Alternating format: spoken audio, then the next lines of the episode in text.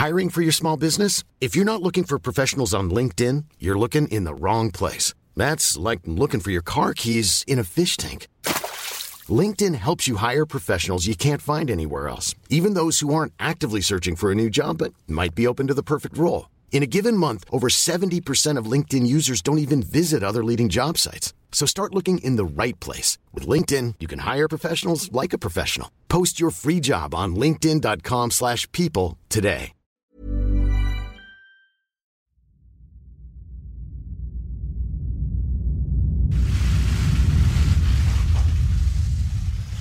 Uh, good morning, everyone, and thank you for being here. It's May 29th, 2019. DC is in the middle of a muggy, steamy heat wave. It feels like midsummer. Hail is even predicted. Two years ago, the acting attorney general asked me to serve as special counsel, and he created the special counsel's office. After years of round the clock speculation and silent investigation, much of it conducted in SCIFs, the hushed compartments that are basically tombs for deeply classified information, special counsel Robert Mueller finally speaks. This is the day much of America has been waiting for. As his office has issued indictment after indictment, Mueller himself has stayed mum. He's come to be regarded as an oracle. And indeed, his words are Delphic. The appointment order directed the office to investigate Russian interference in the 2016 presidential election. This included investigating any links or coordination between the Russian government and individuals associated with the Trump campaign.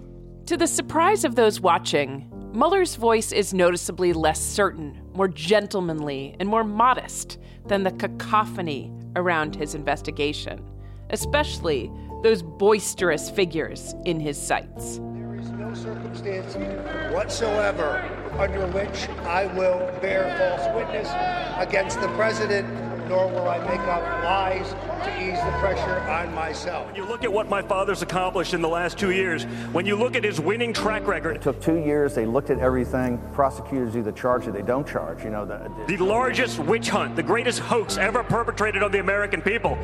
Imagine what he can do now with that cloud off of his back. Now, I have not spoken publicly during our investigation. I'm speaking out today because our investigation is complete. The Attorney General has made the report on our investigation largely public. We are formally closing the special counsel's office, and as well, I'm resigning uh, from the Department of Justice to return to private life. But beyond these few remarks, it is important that the office's written work speak for itself. Let me begin where the appointment order begins.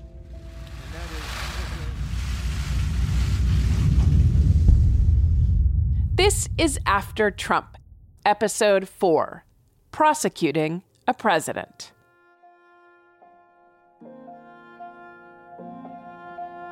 The broadsides aimed at top officials from the Justice Department raise questions about the president's relationship with Attorney General Jeff Sessions. I think it would be suicide for the president to fire him. I think the less the president says about this whole thing, the better off he will be. Chunt, this phony deal that this is going together. to be a fraud like you've never seen. Shocking statements on the rule of law in the United States of America. They just don't want to report the truth, and they've been calling us wrong. Then I have an Article 2 where I have the right to do whatever I want as president. No president of the United States, Republican or Democrat, has ever, ever cross that line. This American carnage stops right here and stops right now. When somebody's the president of the United States, the authority is total. And that's the way it's got to be.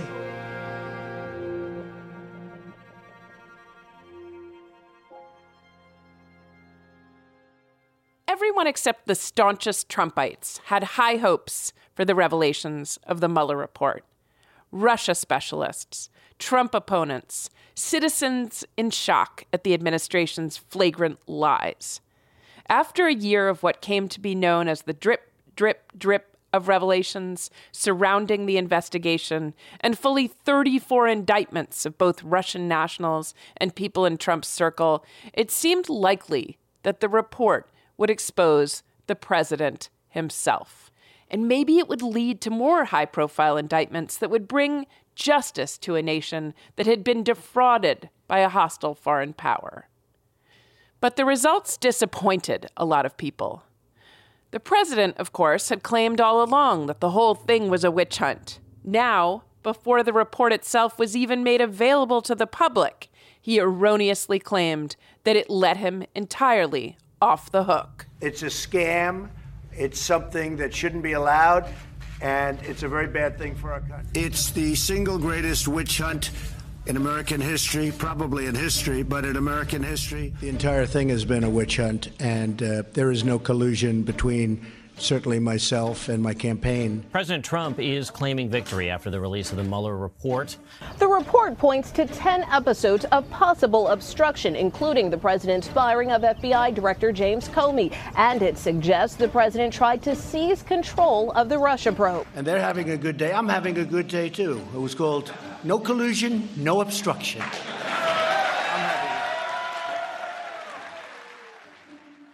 The same time, many who read the report believed that the chief witch hunter hadn't done everything in his power to bag the big witch.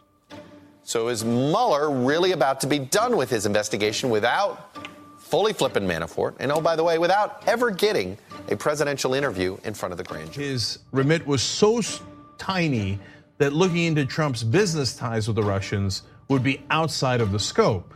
Well, then why do you think he obstructed justice? that eventually we really needed to do a full financial investigation um, of the president. I think we should have subpoenaed the president, and I think we should have come out with a conclusion about whether he obstructed justice or not. Now, Director Mueller, can you explain in plain terms what that finding means so the American people can understand it? Still others contend that Mueller got it just about right. Here's Lawfare's editor in chief, Benjamin Wittes. I've always thought that Mueller got a bit of a bad rap, honestly. He put in a single 400 page document really everything that Congress needed if it wanted to do its job. He described in enormous detail how the Russians interfered in the 2016 campaign. He described the degree to which the Trump campaign cheerfully benefited from that interference, sought to encourage it, and how figures close to Donald Trump actively engaged with what they knew to be Russian government actors or their cutouts for electoral benefit. And he detailed the president's sustained campaign to obstruct the investigation of all of this. He did all of this in a remarkably brief period of time. And that seems to me far more significant than whatever errors people think he made or whatever steps he took that people may disagree with.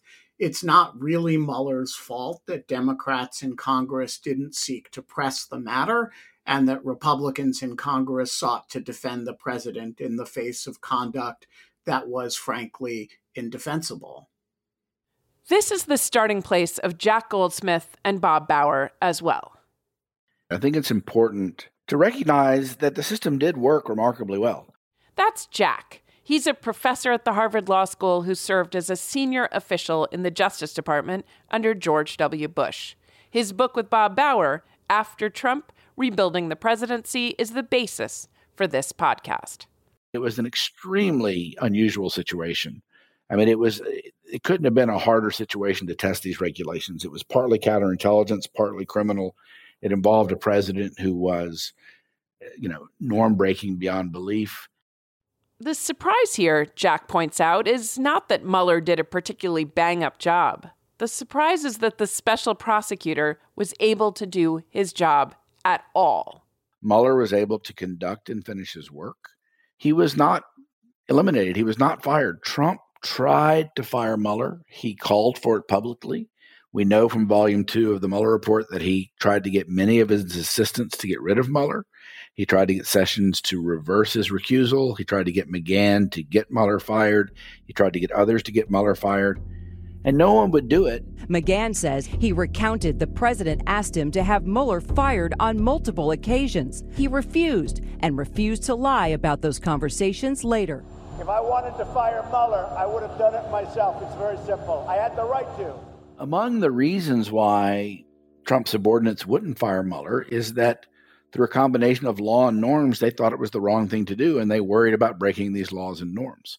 So this is actually an important reminder that even in the Trump era, when the president himself was disregarding the norms, the norms and the underlying law on obstruction of justice as applied to his subordinates still did work. And so I would say that, you know, at least in some respects, the special counsel regulations have to be deemed a success. Ah, regulations. Before we return to Trump's cinematic breaches of laws and norms, we got to do some homework. So, what are the special counsel regulations? Here they are in a nutshell. This is a special report. Here is CBS White House correspondent Dan Rather. Good evening. In breathtaking succession tonight, the following historic events occurred. The President of the United States demanded that the Attorney General fire Special Prosecutor Archibald Cox. After Watergate, Congress passed a law to allow independent counsels to handle investigations of the president and other top administration officials. These prosecutors could not be easily fired. The law was intended to prevent a reprise of Richard Nixon's firing of the Watergate prosecutor Archibald Cox. This came during a firing and resignation bloodbath in 1973 that came to be known as the Saturday Night Massacre. The Attorney General, Elliot Richardson, refused and resigned. The President then ordered the Assistant Attorney General, William Ruckelshaus, to fire the special prosecutor. Ruckelshaus refused. The President immediately fired Ruckelshaus. Solicitor General Robert Bork quickly was named acting Attorney General. Bork was ordered to fire Special Prosecutor Cox. He did. The FBI, acting upon orders from the President, sealed off the Special Prosecutor's office. But the independent counsel law was not a hit with partisans. Republicans hated the Iran Contra investigations during the Reagan Bush administrations. For over a week now, it has been the hot topic the Iran Contra hearings, Oliver North's performance, John Poindexter's revelations. President Reagan carrying out policies that he strongly believed. He thought he was serving the country in what he did. And Democrats despised the investigations conducted by Kenneth Starr that led to the Clinton impeachment. A defining day for the future of President Clinton, Special Prosecutor Ken Starr, Congress, and the country. Here's the latest. Details of the Ken Starr accusations are officially out. Dan, this report accuses the president of lying, obstruction of justice, tampering with witnesses before the grand jury. I believe that I was called upon to give you my judgment and my assessment, and I have done that. But it is the responsibility of the House of Representatives to use this to the extent that it wants this is a tool. This is only a tool for you to use as you see fit. When it's your guy in the hot seat, it's inevitable you think the other side overzealous. So Congress let the law die, and the Clinton era Justice Department replaced it with a set of internal regulations designed to strike a balance between presidents gone wild and special prosecutors gone wild. But let's just say they didn't have the creative imagination to envision the scenes that played out during the Trump administration. Former acting Solicitor General of the United States, Neal Katyal, uh, convened a working group at the Justice Department in 1999, and that working group wrote the regulations for the special counsel. Ultimately, the prospects for what is now Robert Mueller's special counsel investigation into the Trump Russia affair. There are ways for a president to try to interfere with a special counsel investigation. Sure, there are all sorts of ways a president can stymie a special counsel, but the regulations were drafted with a lot of input from, you know, Eric Holder, Janet Reno, the bipartisan group on the Hill to try and say sunlight is the best way to try and avoid a president who's going to try and interfere. So all of those options that you mentioned, like firing Mueller or ordering the deputy attorney general to fire Mueller, all of those are things that would have to be forced out into the sunlight, um, and the president would then have to justify what he's doing. And so that's the idea behind the special counsel regulations. It's that time of the year. Your vacation is coming up. You can already hear the beach waves feel the warm breeze, relax, and think about work. You really, really want it all to work out while you're away. Monday.com gives you and the team that peace of mind. When all work is on one platform and everyone's in sync, things just flow wherever you are. Tap the banner to go to Monday.com. Many of us have those stubborn pounds that seem impossible to lose, no matter how good we eat or how hard we work out. My solution is PlushCare. PlushCare is a leading telehealth provider with doctors who are there for you day and night to partner with you in your weight loss journey. They can prescribe FDA-approved weight loss medications like Wegovy and Zepbound for those who qualify. Plus, they accept most insurance plans. To get started, visit plushcare.com slash weight loss. That's plushcare.com slash weight loss. So this new system worked for a while, but it also had weaknesses. Andrew Weissmann, who worked in Mueller's office, believes changes to the special counsel regulations are needed. So let me start by saying that I don't have any issue with um, like the people and the animus, the the uh, animating uh, factors that led to the current special counsel rules. In other words, they were reacting to the Ken Starr situation and trying to figure out how to ameliorate that. And we're now reacting to how that played out in a different context. Um, and looking at some of the things that happened and saying, you know, it's not some of the things that were ameliorated, it's not worth it. Um, so, for instance, uh, Ken Starr very famously issued a very sort of very public, salacious report, and and it also went directly to Congress.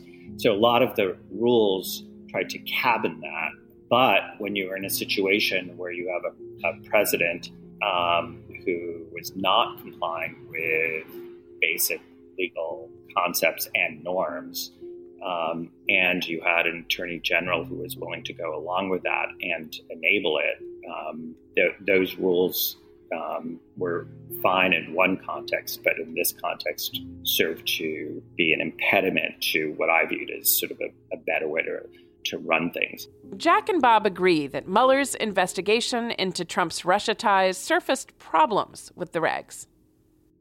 There was broad popular support for Mueller and for his, uh, you know, his report and the basically where he draw where he drew the lines. That said, um, we think and we think that there uh, that the process revealed a number of problems. So, what were those problems? There was confusion about the relationship between the attorney general and the special counsel. You know, there was a lot of attention given to Barr and how he shaded the report when it first came out and how he reached a different conclusion than Mueller on whether or not Trump could be prosecuted. Mueller not taking a stand, Barr saying he couldn't be prosecuted on the facts stated in the report. In a four page letter to the Judiciary Committees in the House and the Senate, newly appointed Attorney General William Barr has written a short narrative description of the content of the final report that has been prepared by special counsel Robert Mueller. A final rift now coming into public view between the special counsel on the one hand and the Attorney General of the United States on the other. The Washington Post breaking this story late last night. Robert Mueller, the special counsel, wrote a letter to Bill Barr, the attorney general, after Barr issued that four page summary document explaining the fundamental conclusions of the special counsel's report. What Mueller was frustrated about, he said, was that that document did not fully capture the context and the substance of what the Mueller report said. Uh, and Mueller was apparently concerned that there was public misperception now about what he had ultimately found about the president's conduct. The order appointing me special counsel authorized us to investigate actions that could obstruct the investigation. We conducted that investigation and we kept the office of the acting attorney general apprised of the progress of our work. If we had had confidence that the president clearly did not commit a crime, we would have said so. We did not, however, make a determination as to whether the president did commit a crime. The special counsel's office is part of the Department of Justice, and by regulation, it was bound by that department policy. Charging the president with a crime was therefore not an option we could consider. William Barr's views of presidential power are so radically mistaken that he is simply the wrong man. The special counsel's report goes on to consider whether certain actions of the president could amount to obstruction of the special counsel's investigation. As I addressed in my March 24th letter, the special counsel did not make a traditional prosecutorial judgment regarding this allegation. Instead, the report recounts 10 episodes involving the president and discusses potential legal theories for connecting those activities to the elements of an obstruction offense. After carefully reviewing the facts and legal theories outlined in the report, the Deputy Attorney General and I concluded that the evidence developed by the special counsel is not sufficient to establish that the president committed an obstruction of justice offense. We proposed a series of reforms to clarify that relationship. And because it, was confused, Mueller didn't follow the letter of the regulations in part because they weren't specified very well, in part because it didn't fit his case. Barr didn't follow them completely. We think that relationship needs to be clarified. And to, to put it simply, we think that the attorney general needs to be clear that he controls the law enforcement and prosecutorial decision function. So, in some sense, we would perhaps um, surprisingly enhance the authority of the attorney general. The logic here is a little confusing. Barr interfered with Mueller's probe. So are Bob and Jack just reiterating that Barr had the authority to do so? Sort of, but not really. Here's the thing you can't prevent the AG from mucking around in what the special counsel does. Ultimately, in this case, Mueller worked for Barr. He was appointed by the AG's office, and the Attorney General can send him packing. What's more, what Mueller says can be overruled. If the special counsel opts not to decide a matter, like, say, whether the president broke the law, the Attorney General can make his own call. So, what Bob and Jack are proposing here is to clarify that the Attorney General gets the last word, but also to make it crystal clear when an attorney general refuses to respect the will of the special counsel on prosecutions. For giving the attorney general more legal authority and more legal control over the case is basically every decision that he makes adversely to the special counsel about not allowing it to go in a certain way or about disagreeing with it about an investigative step that has to all be reported to Congress. Basically, Congress and the public need to be made aware of anything the attorney general does that arguably tamps down on or curbs the special counsel's investigation. This would leave the special counsel free to make a full report on the facts as he or she sees them and to make that report public without the attorney general being allowed to interpret the report for the public while it's still secret. We fully embrace what we call the accountability function for the special counsel, by which we mean that the special counsel, especially when investigating the president, the vice president, and senior officials, his or her only job is not to make a prosecutorial decision about whether the law was violated. Invariably, his or her job, especially in the context of something like a at least a partly counterintelligence investigation that took place with Mueller, his or her job is to find out what happened and let the American people know what happened the one major thing that we think should be put in the regulations is we think that that inevitably what a special counsel does in this context is going to be to issue a report about what happened. And Mueller did that, and he didn't call it an impeachment report, but it operated like that. So we would just have that built into the statute to try to make it factual uh, and not have legal interpretation. This idea jibes, at least in part, with one of Weissmann's concerns about the way the regs operated. We could not um, indict the sitting president. Um, that it's not that I'm not saying that we would have. It's that that was not something that was ever um, a possibility um, because we were part of the Department of Justice. So um, that's sort of one clear way in which um, the way the special counsel rules worked um, we were uh, hamstrung. Another was this problem of what I call the audience, which was the special counsel rules were written such that we were writing a purely internal prosecution memorandum for the attorney general to consider, um, or the acting attorney general. In the same way that prosecutors do day in and day out. Um, we had a little more leeway and a little less leeway than, than the United States attorneys. Because of the rules, but it was just a purely internal memo. And so that gets written one way. But because it was so obvious and it became clear that the Attorney General was going to make the report public, we were sort of caught in this. The rules say you write it and it's for this audience, but in fact, it was more like a 9 11 Commission report. So I, I think there's a huge problem in terms of the rules, in terms of who the audience is. And I understand it's because they were reacting to Ken Starr, but I think that it was a mistake in retrospect to have had the audience be so internal. Bob's and Jack's proposal would fix that problem. The question is whether it would set up another Ken Starr like situation. There's no perfect solution here. These independent counsel or special counsel investigations will always be controversial. They'll always be fraught with this problem between too much and not enough independence. They'll always be politically contested. And ultimately, how well they work will depend on the people who are occupying the main roles. Who's the special counsel? Who's the attorney general? who's the president, how much does he or she respect the system. There's no way to write those factors into law. So there's no way to get this balance perfect. The question of whether you can indict a sitting president is it something, is it a policy that should change at the Justice Department? You know, for 40 years, the position of the uh, executive branch has been you can't indict a sitting president. Everything indicates that a president can be indicted after he is no longer president of the United what States. What about a sitting president? I think that is an open discussion in terms of the law. Bottom line legal issue is the president is not above the law. But all is not perfect harmony between Jack and Bob. Where's the fun in that? These two are legal scholars, after all. They like to debate. While they both observe that Trump is guilty of what Jack sometimes refers to as more than crimes, Bob is convinced that he should be prosecuted after he leaves office, while Jack is skeptical about prosecutions of an ex president to prosecute or not to prosecute. I call this the Bauer Goldsmith perplex. And it's a particular obsession to observers like me with too many opinions and too few law degrees. My Avenger side wants to see Trump in handcuffs, but my tired side just wants to forget all about him.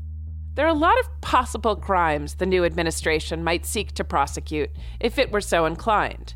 There's the Mueller stuff, first of all. Remember that Mueller specifically didn't decide whether Trump had committed obstruction of justice. There are also those payments to Stormy Daniels, that uh, adult film actress, a matter for which Michael Cohen pled guilty in the Southern District of New York. A Justice Department that wanted to pick up the ball on any number of things has options. But should it take those options? One of my concerns is that we have an OLC opinion that puts the president out of reach of prosecution, not investigation, but prosecution while he or she is president. And then we have a sort of muddled view overall of what should happen in a post presidency. And there's a view, and I don't want to overstate it because there are nuances to this view, but there's a view that we have to be very, very cautious about one administration initiating an investigation of the next. I think that's a fair concern. And that there are divisions in the country that those investigations create and a healing process, particularly after a highly controversial administration, that it prevents. And that we have to weigh that in the balance. And I think those are perfectly reasonable concerns, but I think they're overridden by the need to pursue the evidence where we find it. From Bob's point of view, if the president can't be prosecuted while he's in office, and we have too strong a norm against prosecuting him after he leaves office, then he really is above the law, at least in a practical sense. To me, the question is where do we land when we say that we want to hold presidents accountable to the law, that the presidents cannot be above the law? Of course, as in any criminal case, conscientiously, impartially, fairly, independently pursued by the Department of Justice. That is not to say that I'm arguing for some special uh, commission that looks under every table in every file drawer everywhere for any evidence of wrongdoing, whether we have any reason to believe it's there or not. But if evidence does surface and there is a criminal case to be investigated, then I think it needs to be investigated. But Jack sees it differently. So I try to approach this from what is, I think, is overall best for the Biden administration, for the country, and ultimately as paradoxical as it sounds for the rule of law. And I'm, I'm very skeptical that a robust investigation and especially a uh, an indictment and prosecution of Trump will, on balance, be good for the country or the Biden administration or the rule of law. I begin from the premise that it's going to be very hard, absent some evidence that we don't yet have, to prosecute Trump for any known crimes. Take, for example, the crime of obstruction of justice. As we explain in the book, there are serious questions around uh, the availability of the obstruction of justice statute as currently written to apply to the president. You remember this issue. It's the one we discussed in the last episode, the one on which Jack and Bob suggest that the law needs to be clarified. There's a serious question about the constitutionality of applying obstruction of justice to the president when um, he engages uh, in when he exercises an Article Two power related to obstruction of justice. And all of the other crimes, bribery is the best counterexample, but all of the other crimes, I just think it's going to be very hard for legal reasons and pragmatic reasons to actually reach a conviction of Donald Trump. And therefore, you have to ask yourself if that's true, you know, what, what are the costs of the process? There's more. If we have a robust investigation by one administration of the acts in office by the prior administration and by the prior president, through the lens of criminal law. Um, and I, and, and I just want to emphasize that Trump was a despicable president, and if there were ever a president that warranted this investigation, it would be him. I just fear that that is going to set a precedent that will become regularized.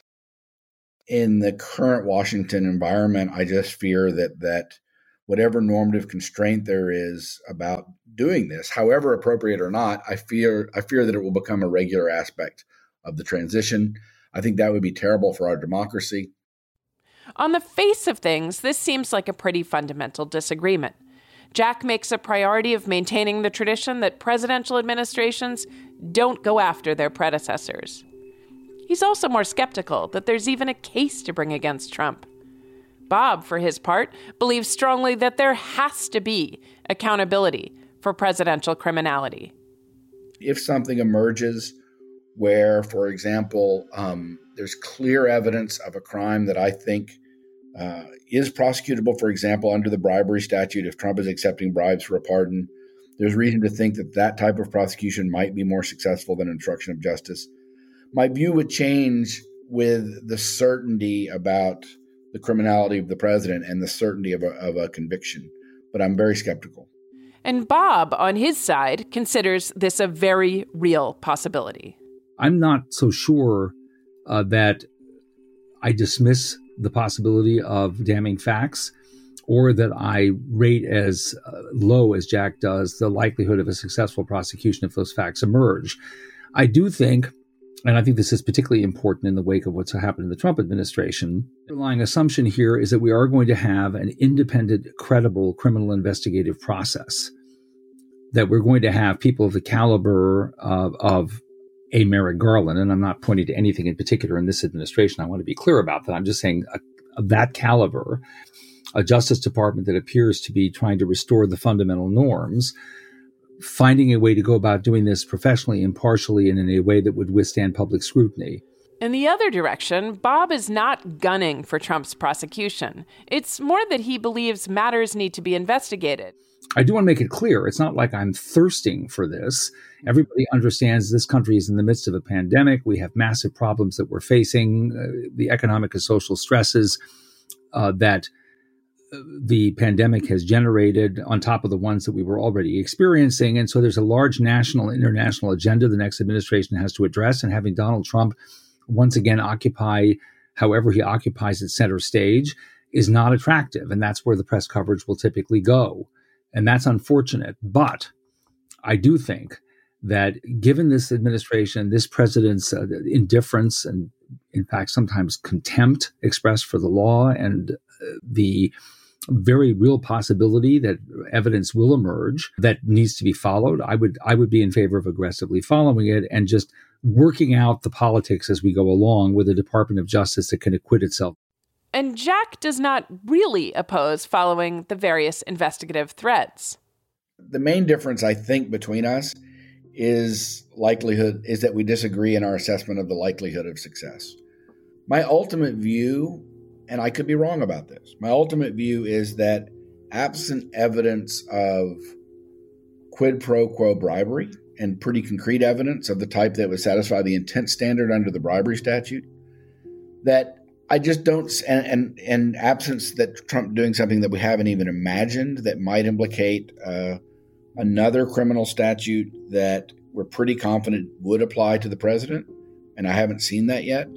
I'm just very skeptical that there's you're going to be able to um, overcome the legal hurdles, the many legal hurdles that we discuss in the book, uh, um, to prosecuting a president. One thing that has changed since Jack and I uh, wrote this exchange in the book and have since been talking about it, that I think really raises the stakes for any decision to resolve doubts about whether to pursue an investigation in favor of the ex president. I think one thing that colors it necessarily uh, are the events of January 6th.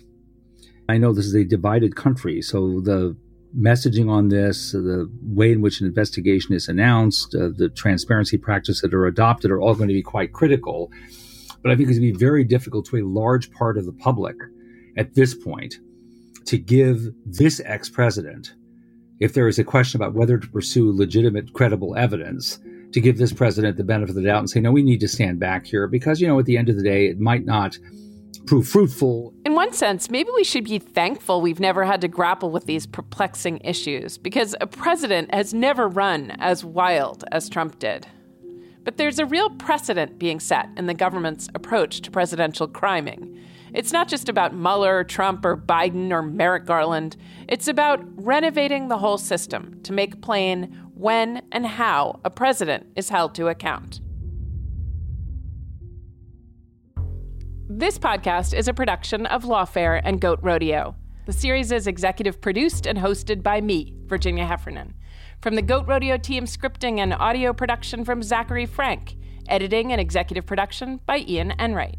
This episode was written by me, Benjamin Wittes, and Zachary Frank. From the Lawfare team, production assistance from Rohini Kurup and Bryce Klehm. Benjamin Wittes is editor in chief. Special thanks to Andrew Weissmann. Subscribe to this series for more episodes of After Trump, and be sure to help our work by leaving us a rating and review. I'm Virginia Heffernan. Thanks for listening. You're listening to Goat Rodeo. Keep an ear out for us. Hey, it's Danny Pellegrino from Everything Iconic. Ready to upgrade your style game without blowing your budget? Check out Quince. They've got all the good stuff shirts and polos, activewear, and fine leather goods, all at 50 to 80% less than other high end brands. And the best part? They're all about safe, ethical, and responsible manufacturing. Get that luxury vibe without the luxury price tag. Hit up quince.com slash upgrade for free shipping and 365 day returns on your next order. That's quince.com slash upgrade.